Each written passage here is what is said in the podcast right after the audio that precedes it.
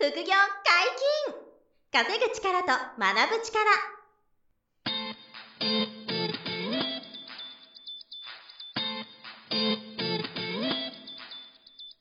この番組は稼げるようになりたいを叶える副業アカデミーの提供でお送りいたします。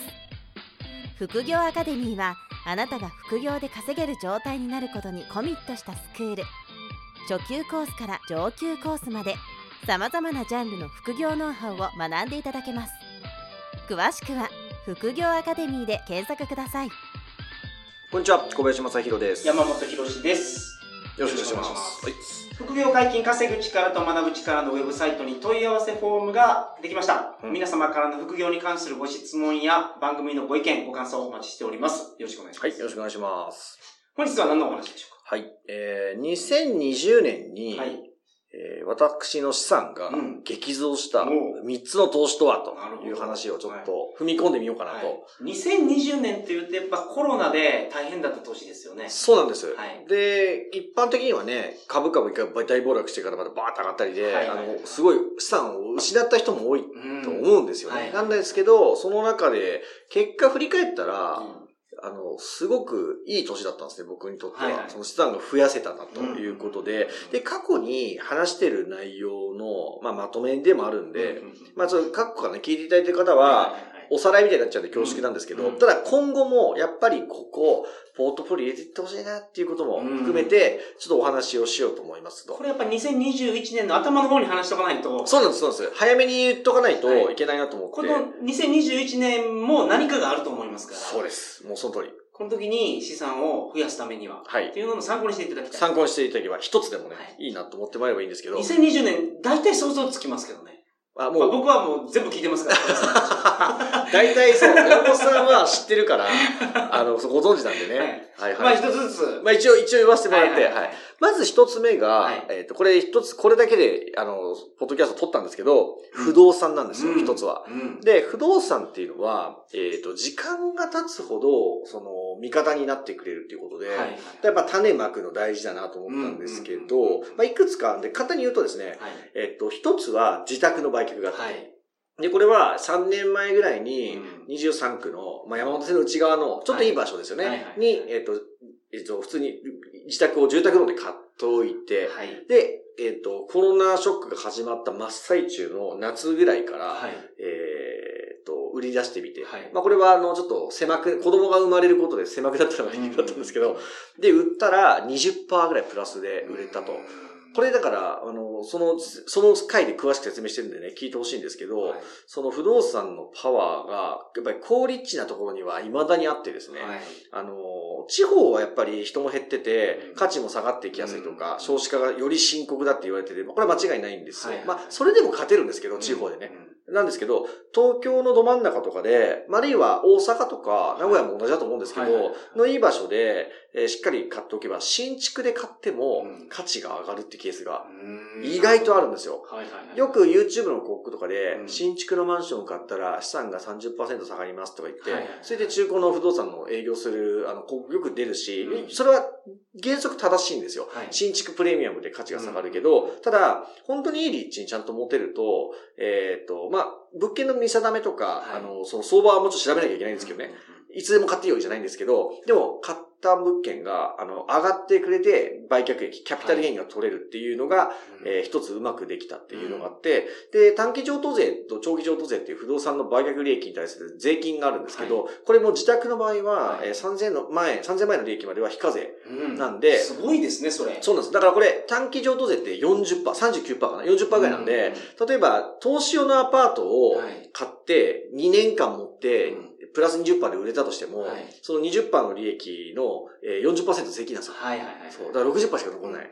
なんで5年以上持つと20%になるんですけど、なんですが、自宅の場合はそれがないんですよ。うんこういうテクニックもあって、例えば勝ち時とか豊洲にタワーマンションを過去数年間買った人は、うん今見てもらえばわかるんですけど、ほぼほぼプラスで売れるんですよ、今。はいはいはい。なんで、3年前、5年前に買った人が、もし今売れるならば、えっ、と、利益はおそらく1000万とか2000万狙えますし、物件の金額によりますけどね。はいはいでももう、あの、僕の知り合いなんかも、7000万円台で買った物件が、えー、5年前ぐらいに買ったんですかね。それが今ね、1, 1億2000万で売り、売れ、売れるって言ってました。すごいですね。うん。他の部屋が同じ値段で売れたら5000、4000万ぐらいですか ?4000 数百万プラスですよ。はい。で、自宅だから、あの、3000万は非課税なんで、はいその、プラス1000何百万に対して、譲渡税がかかると。だからすごいですよね。そう、そういうポテンシャルが不動産にはあるので、もちろん勉強したり、うん。あの、物件選定は必要ですよ。何でもいいんじゃないんですけど、うん。でもそういうことができる。プラス、えー、家賃をもらえるんで、うん。あ、その賃貸経営の場合、ごめんなさい、はい。自宅じゃなくて、はい。ちあの賃貸経営してるアパートも僕ずっと持ってたりして、でそれも、これも言いましたけど、えっ、と、7年前ぐらいに買った物件、うん。アパートがあって、うん。で、その時に現金で買った、あの、区分マンションを担保に入れてたんですよね。はい。で、それを、えー7年ぐらいずっと家賃から返済してたら、金融機関に電話したら、もう担保外していいですと。はいはい。残差が減ったから。うんっていうことで、最初担保入れて買っといたけど、えーいただいた家賃から借金返済したら担保外れて、うん。そう。で、無借金の現金の不動産がまた、あの、一個ど売ってもいいし、そう、また別に担保入れて買ってもいいし、っていうことができたりとか。うん。だから家賃収入でそういうキャッシュフローと、うんその、えー資産を増やしていく。プラス、売却も絡めるっていうはいはいことが、あの、うまくできることで、まあ僕は去年は少なくともすごい、それだけでも大きな、あの、資産増ができたっていうことが一つ。なるほど。で、二つ目も、山本さんはもう耳にタコできるが聞いてもらってますけど、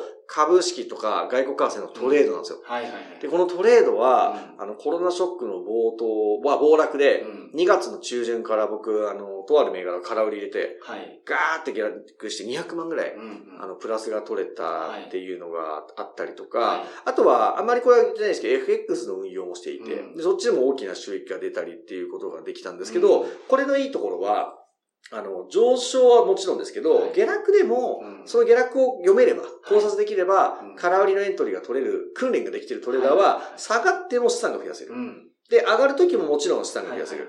もちろん、あの、読みと逆行ったときは、すぐ損切りする練習が必要だけど、うんっていうのが、まあ、いつも言ってる通り、あの、できてるから、それだけでもかなり資産が、あの、増やせたっていうのが二つ目のはい。話。2020年の相場っていうのは、大きく下が下げたし、大きく上上げたと。がったから、そう。だからこの二つがあるんで、これ往復ビンター入れれてたら、すごいですよね。なんで、あの、訓練してない人は逆に食らっちゃうんですね。大暴落で食らって。うんで、もう、下がりき、下がり続けると思ったら上がり始めるから。はいはいだから全然うまくいかないです。みたいな人がうん勉強してない人のパターンなんですけど、けどその何も知らずに始めた方でそれが一番多いんじゃないですか？そのお、そらく。下がりきった時にもう我慢できなくなってもう嫌やとはい。いうことで損切りしちゃって、そこから上がっていくのをもそう。あ歯を食いしばりながら見てる傍観してるっていう。そうそう。で、これが一番多い方だと思うんで、はいただもう、それを勉強してる人はですよ、うんあの、まあ、絶対にできるかわからないんですけど、僕なんか少なくとも2月の12日に、う、はい。あの、TOTO っていう陶器メーカーとか、うんあと、施設価格をそのはい1週間後に空売りして、はい。バーンと落ちた。一応、日経平均16,500円の下落のところぐらいはずっと持ってたんで、はいはいで、買い戻したらもう240万プラスみたいなのが、あの、できたり、その後も上昇の途中で、ちょっと買いエントリーしていただけたりとか、はいはい。あ、プロセスで途中で損切りももちろんありますよ。あ、ちょっと違ったなって損切りもあるけど、トータルで言ったらもうそれだけでもかなりでかい資産が、あの、作れたっていうのが、まあ株と、あとあの、か為替でやってたんですよ。で、これは上昇も下落も取れるからは、い。資産が増やせたっていうことで、今後そういうのを皆さんも学んでいただけると、うん。えー、山本さんさっき冒頭言ってくれてましたけど、またいろんなことが来た時に、うん。もう一回そういうのはちゃんと狙える人になるというのが二つ目、トレードですね。で、三つ目が、うん。なんといっても、あの、暗号通貨、はい。か仮想通貨。これはすごかったですね。暗号資産が、そう、去年、うんまあコロナショックでお金がばらまかれたことで、はい株だけじゃなくて、仮想通貨にもお金がめちゃくちゃ流れた。はいはいはい要は日本円のリスクとか、まあ、いわゆる国々の通貨のリスクが高まってるんで、金とか株とか、えーあ仮想通貨みたいな、うんえーものにお金が流れるんですよ。ディフェンスのために。で、仮想通貨ももうビットコインがもう過去最高、今更新ね、してきたんですけど、一瞬400万超えたんですけどね。去年は200万ぐらいしていきましたかね。うん去年の2020年の年末だと、ちょっと定かじゃないですけど、それぐらいまでバーッと上がったのが、まあ前半は50万、1ビットコイン50万ぐらいそこまで下がったんですよ。ですよね。はい。5、60万だったんですよね。はいで、その頃に、あの、うちの仮想通貨のね、はいはい。あの、鹿さんとそあ、なの今、でちょうど60万ぐらい。60万ぐらいで、はい今、買い取ろうと思いますよ、っておっしゃってたんですよはね。で、そこから案の定バーっとうん、年年末上がってきたんですけど、あれはまあコロナショックがあったことで、はいはっきり言うともうお金がそっちにも流れたと僕は思ってたり、あと企業がいよいよビットコインにお金を入れ始めたりとか、ペイパルという決済会社が、うんえービットコインをね、取り扱うようになったりとかっていうのが始まって、まあ、ら上げ下げがすごいんですけど、うん。でも、あの、中長期的に見ると、あの、暗号資産っていうのは、不況が起こったり、なんか世界恐慌みたいになった時にはい、金と同じくお金が集まりやすい対象にもなってきてると。なんで、その暗号資産、仮想通貨に、えー余剰資金をお金入れとくっていうことが、あの、やっぱり有効だと僕は思っていて、僕も2017年から、あの、ビットコインに投資してるんで、それが一気にガーッと増えてくれたっていうのも大きく資産を増える、増やしてくれることになってきたと。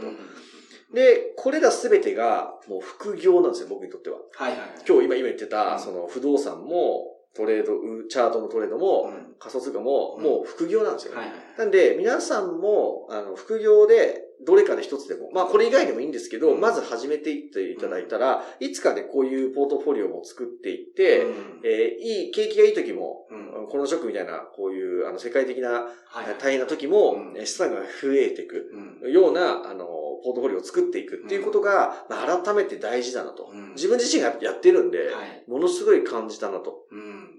だから、あとはいえそのリスクがそれぞれあるんで、はい。えっ、と、しっかり学びながらやっていただくことと、あとはやっぱり、すごいんですけど、副業ベースがいいのがそこで、はい。本業でなんか収入がある方が、副業で不動産買うとか、うん。副業で株やるとか、うん。副業でビットコイン買うみたいな。こういうふうに、あの、できるからリスクが低いんですよね。確かに。その株トレードで、うんその、それを商売にされてる方いらっしゃいますけど、もう全員天才肌ですもんね。まあね、並大抵じゃないんで、本当ね、めちゃくちゃ訓練して、そう、そうなるんで、もう本当に天才みたいになって、初めて専業トレーダーをおすすめするんで、はい。あの、そこまで無理して専業トレーダーに焦ってならない方が、やっぱりいいと思いますね。うん僕らのあの講座で人気ですけど、はいあの FX とか株とか。うんただ、副業ベースで学んでくださった方が絶対に成功確率が高いと思います。うんうん他に支えの収入があるっていう状態ですね。はいはいはいまあ、それがいいんですよね。うんうんでも、やらないともったいないとも思うんですね。はい。その、下落も取れますから、うん。まあ今後も、その、何か来た時に下落するとか、あとは日本円のリスクが高まって、仮想通貨にお金が集まってっていうか、そういうことは今後もあるんで、はいはいはい。で、あとは不動産が底堅いな、みたいな、そういうことがまああるので、えっ、と、副業ベースで、そういう、こう、ポートフォリオを作っていくとうん。いうことをね、心がけてもらうとうん。いいなっていうのと、はい。最後にちょっと一個おまけがあるのは、はい。その三つのどれよりも、うん。その三つの投資で、まあ資産が増えたって話なんですけど、もっと大きな成果を出したのははい、実業なんですよ。僕の場合。まあ、いわゆる本本業でやってる、まあ、こはいはい。の副業の学校とか、はい。僕がやってる個人会社とかがあるんですけど、うん。そっちの数字が、やっぱりそう、とはいえ一番ちゃんと大きく、数字を残したんですね。はいはい。なので、えっ、と、そういう、えっ、と、トレードとか投資系に副業ベースで学んでいただきながらも、自分でこうビジネスをやるとか、うん。まあ本業を頑張るのと一緒で自分のビジネスをえー組み立っていくみたいなことも、もししっかりやれるならば、うん。ここは、また、その投資のレバレッジとは違って、なんていうんですかね、自分の努力で作っていく、はいはい。あの、その、収入とか売上とかうん利益は、本当にか、か、堅実だし、はい。でかくできるし、うんあの、ポパフォーマンス、ポテンシャルが高いんですよ。はいはいはいでここもやっぱり、うんあるなと。でここ前に言ってた完全にそのグリップできてる。そうです。自分でグリップできている収入を作ると。はい仮想通貨とかはグリップできにくいんですよ。上がってくれみたいなことなんで。でも、余剰資金でやっといた方がいいってことまあ、ですね。結果的には2020年にはもう激増しましたけ激ど、増したけど、そまあそれはたまたまやったう。と。そう、自分の、その、そう、いつ来るか分かんない。はいい、ずれ上がるだろうと思ってても、はいい、つ来るか分かんないから、うんそう、自分の力でグリップできないですよね。はいだから、あの、もう言っていただいた通りなんですけど、自分でグリップできるビジネスを、まあやっぱり副業ベースで始めてもらえば、まあ、物販とかでもいいですしね、なんか教えるビジネスでもいいですし、講演業でもいいでしょうし、コンサルティングでもいいし、まあ何でもいいんですよ。確かに。そう、そういったものももしできるならば、副業ベースでいいので、はいはいやっぱりもうより最強ですよね。うんうん。ここまでいけば、まあその、本当になんていうんですか、経済的には、個人の経済的な成功っていうのは、あの、到達すると思いますんでね。はい。まあそこが、まあ、僕自身がそれをすごい地でやってて感じるんで、はい。まあその副業アカデミーの代表としても、その辺が改めて自分の経験から言えるからよかったなと思ってるんですけど、だから結局生徒さんも、今回2020年にやられてた方は、いい結果を残された方が多いんでしょうね。あの、空売りで取れた人とかはもうもちろん、あの、たくさんいらっしゃるから、あの、全員取れたか取れてないか全員の確認は難しいんですけどね。はい。でもやっぱり勉強した通りにやってる人は、あの、下落のチャートをちゃんと空売りするとうん。いうのができるようになりますからね。そういう力も、あの、訓練してうん、副業ベースでつけていただけたら嬉しいなと思いますね。まあ副業も本業も、はい。両方ともそうですったと。コツコツ頑張ると。そういえば本業は、まあこれ言っていいかどうかわからないですけど、税金が悩んでましたもんね。そう。もうね。こんなにかと。法人税と、あと消費税ですよ。これもね、前言いましたけど、もう税金吐くほど来ますからね、あの、納付、納付書が。もうそんなに、しかもね、次の期の予定納税っていうのも会社はあるので、はいはいはい。もうえ、そんなにまた払うんですか？みたいな。はいはい。後でもちろん還付したり調整されるんですけど、はいはい、だからもうすごい税金とのね、戦いもあるんで、ただまあ、まあ嬉しい悲鳴ではそうそうそうそう、そうなんですよ。嬉しい悲鳴、ありがたいことでね、あの、国のためにこう税金を納めるのはまあ義務なんでやるんですけど、まあ吐きそうではありますけど。まあでも皆さんとそういう話もね、共有できるようになれば嬉しいなと思います。はい。本日もどうもお疲れがとうございました。副業解禁、稼ぐ力と学ぶ力、そろそろ別れのお時間です。お相手は小林正宏と。山本博史でした。さよなら。さよなら。この番組では皆様からのご質問を大募集しております副業に関する疑問・質問など副業アカデミーウェブサイトポッドキャストページ内のメールフォームよりお送りくださいませ